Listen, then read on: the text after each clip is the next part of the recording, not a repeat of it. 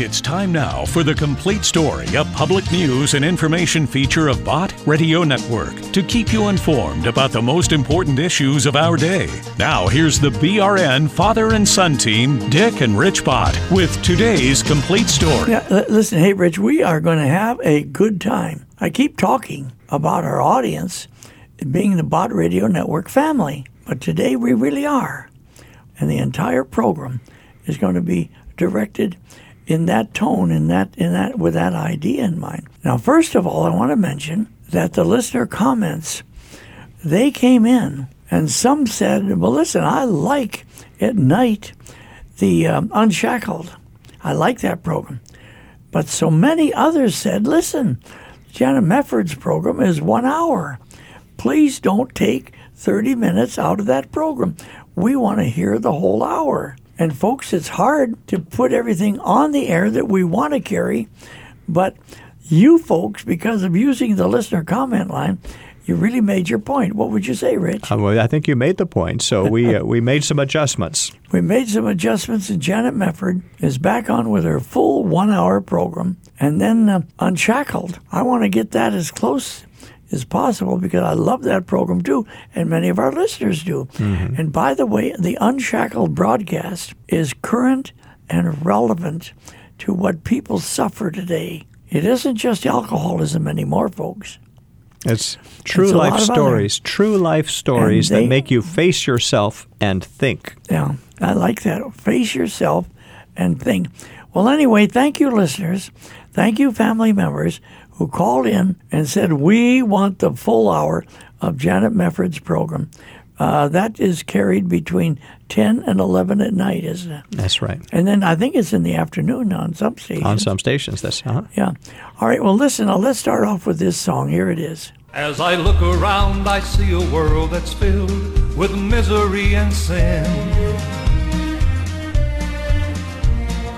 People running everywhere, not knowing where they're going or where they've been.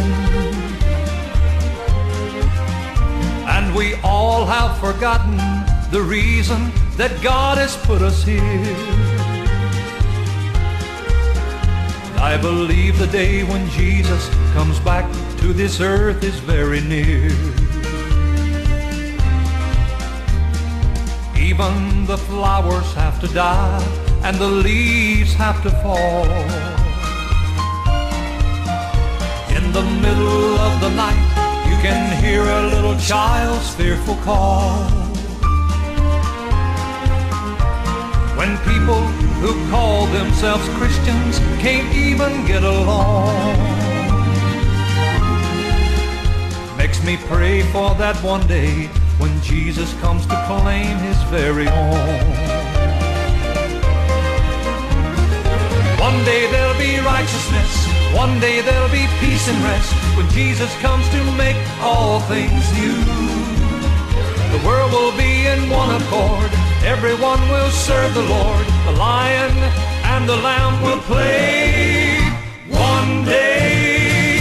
I'm so glad that all of God's children who are nothing in this life will one day rule the nations and reign with the Lord Jesus Christ. So just remember when you are discouraged, there's coming a brighter day. Even so, come Lord Jesus, I hope, my dear friend, you can pray. One day there'll be righteousness, one day there'll be peace and rest when Jesus comes to make all things new. The world will be in one accord. Everyone will serve the Lord. The lion and the lamb will play. One day,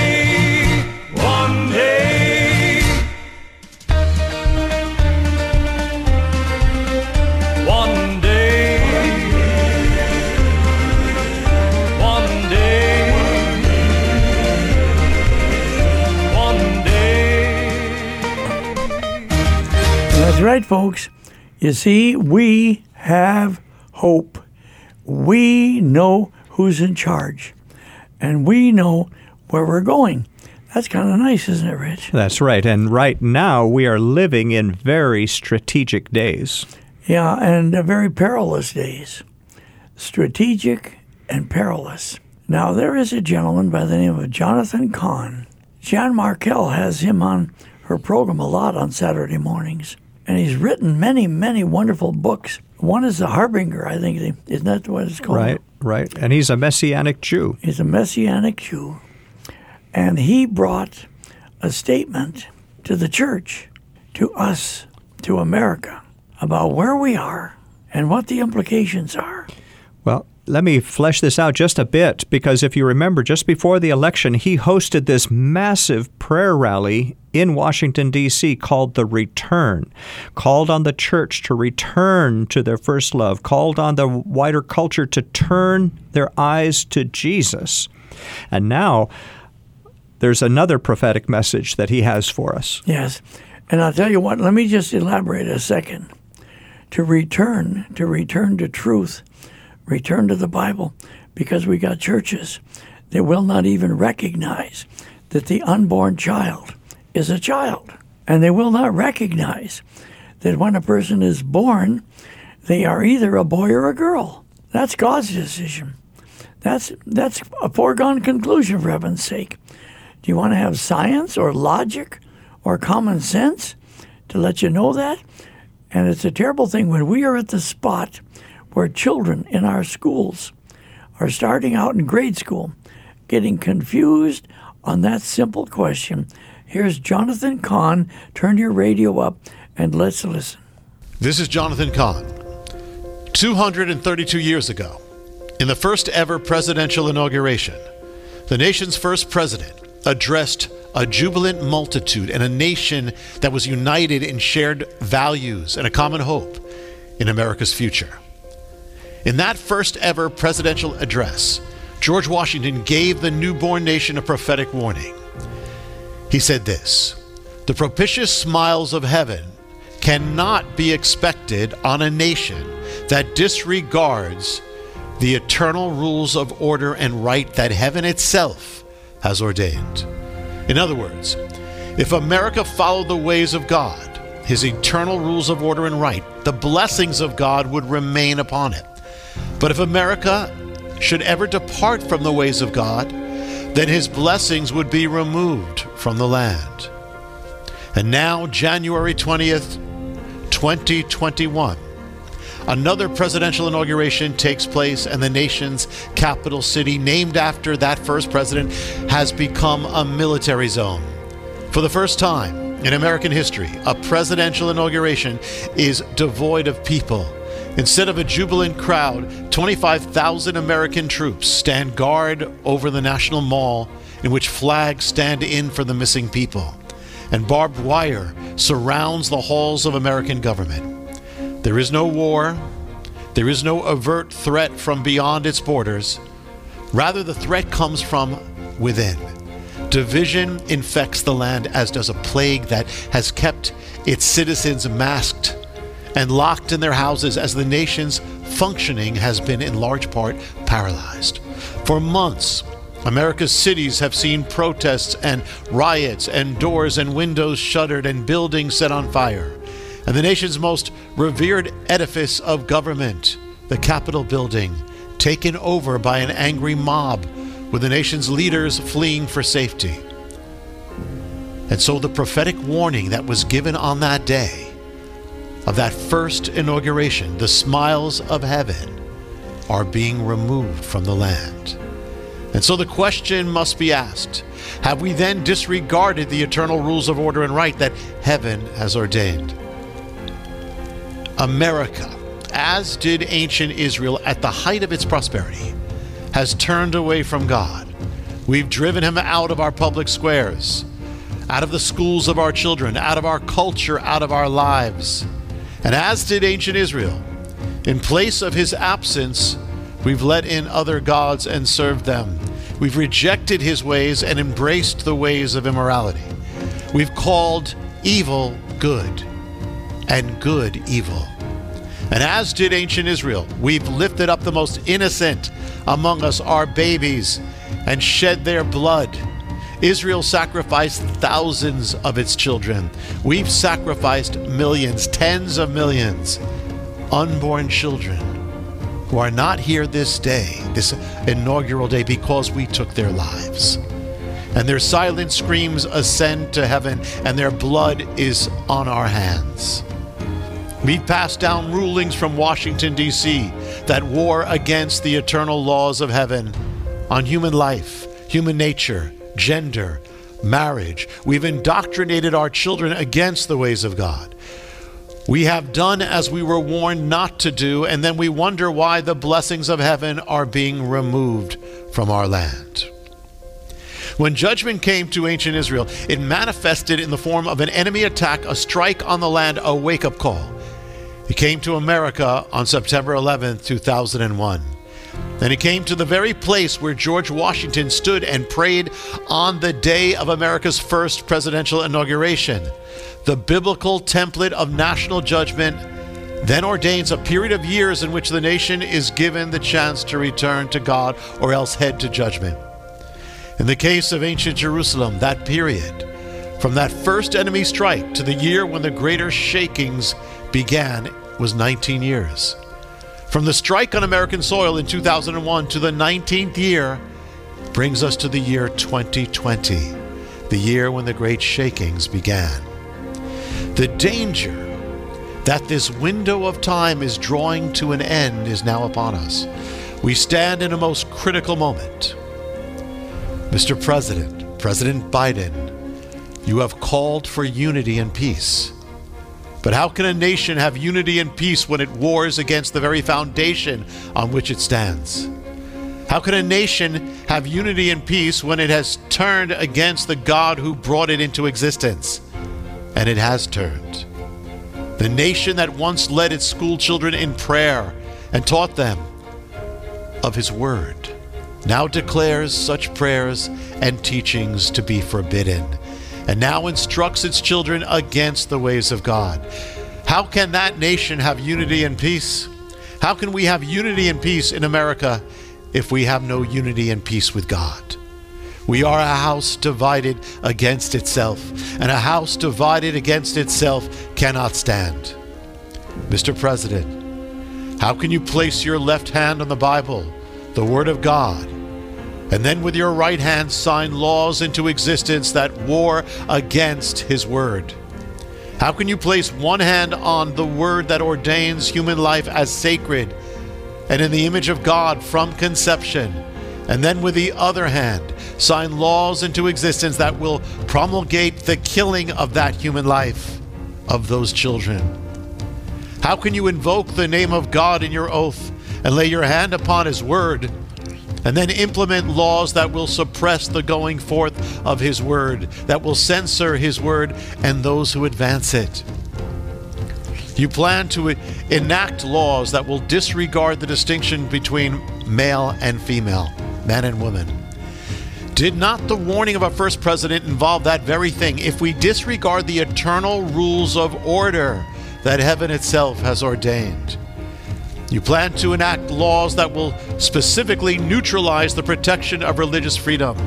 You plan to strike down the Hyde Amendment so that more children will be murdered, and those Americans who recognize abortion as murder will be forced to support the act of murder with their taxes. And you plan to empower the act of killing unborn children not only within the borders of America, but throughout the world to the end that yet more rivers of blood will flow. How does one do such things and name oneself as a believer in God and a follower of Jesus? How does one sign the sign of the cross and then sign decrees that rage against what God has so clearly set forth in His Word concerning life and death, holiness and sin, righteousness and immorality, good and evil? To you, Mr. President, and all who have joined you in this agenda, from the Vice President to the leaders of the Senate and the House, and all who sit in halls of power and have embraced this agenda, heed this warning. This day will pass, the applause of men will fade, This administration will inevitably be over. This world will pass away, but you will stand before God and give account, for it is written in His Word that we will each stand before God and give account. And on that day, all the power you once wielded will be gone, and all of the world's approval and praises will have faded away, and all the fame and glory you received will amount to nothing. In the day when the book of history is closed and the book of life is opened, none of that will matter. It will be you and Him, and you will be required to give account of what you have done. Did you follow the will and word of God, or did you not? If you pursue these things, then you did not, and the blood of children will be on your hands.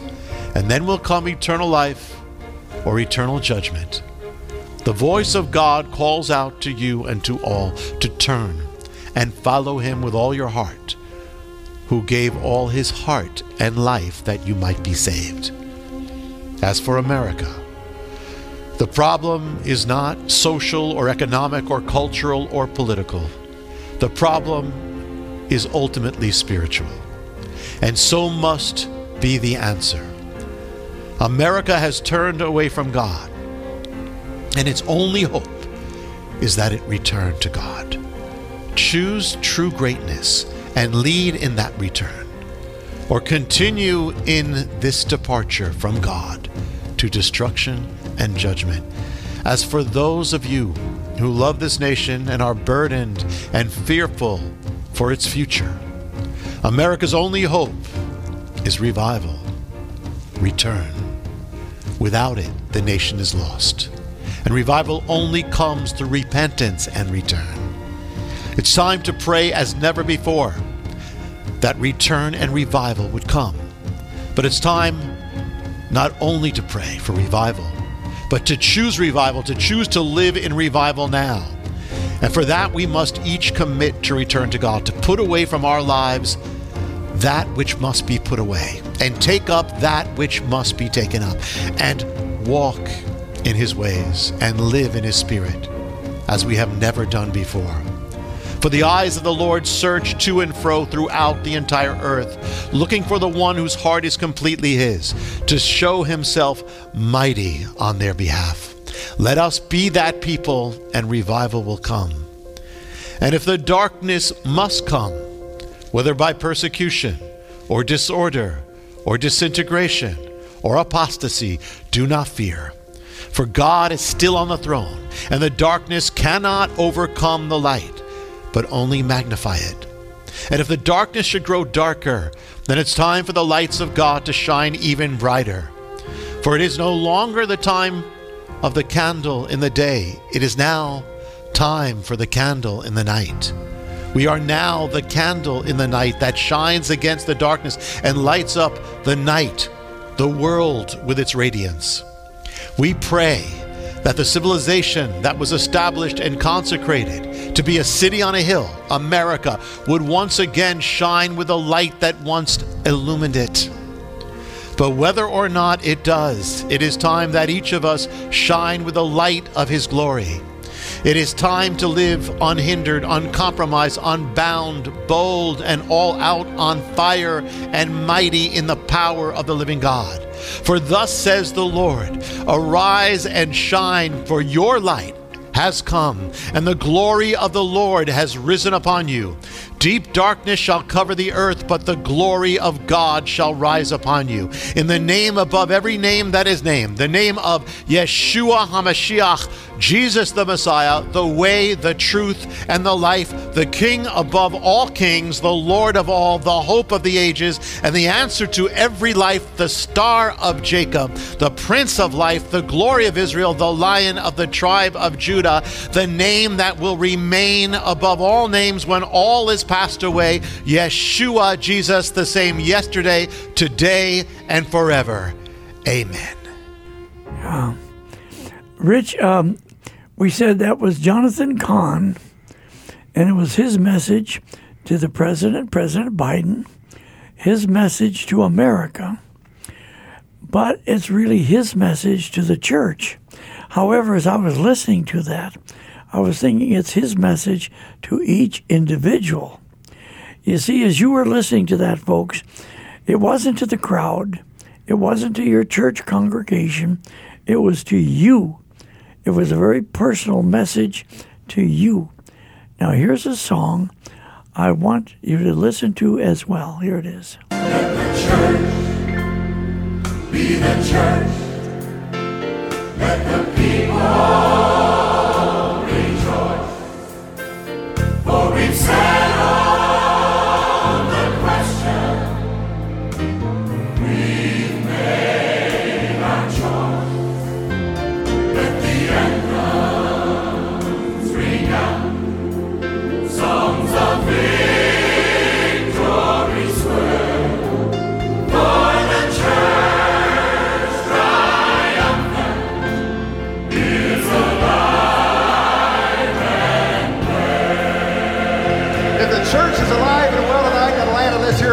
big amen, okay? You know, this old ship's been through some battles before. It's been through storms and tempests and rocks on the shore. Though the hull may be battered, don't worry about it inside. It's safe and dry, and my friend, it will carry its cargo to the port in the sky. God has always had a people. Many a foolish conqueror has made the mistake of thinking that because he had driven the church of Jesus Christ out of sight, that he had stilled its voice and snuffed out its life. God has always had a people. The powerful current of a rushing river is not diminished because it is forced to flow underground. No, the purest water is the stream that bursts crystal clear into the sunlight after it has forced its way through solid rock. There have been charlatans who, like Simon the magician, sought to barter on the open market that power which cannot be bought or sold. But God has always had a people, men who could not be bought, and women who are beyond purchase. Yes, God has always had a people. There have been times of affluence and prosperity when the church's message has been nearly diluted into oblivion by those who sought to make it socially attractive, neatly organized, and financially profitable. It's been gold plated, draped in purple, and encrusted with jewels. It's been misrepresented, ridiculed, lauded, and scorned. These followers of Jesus Christ have been, according to the women at times, elevated as sacred leaders and martyred as heretics. Yet through it all, there marches on this powerful army of the meek, God's chosen people who cannot be bought, flattered, murdered, or stilled. On through the ages they march. This church, God's church triumph, alive and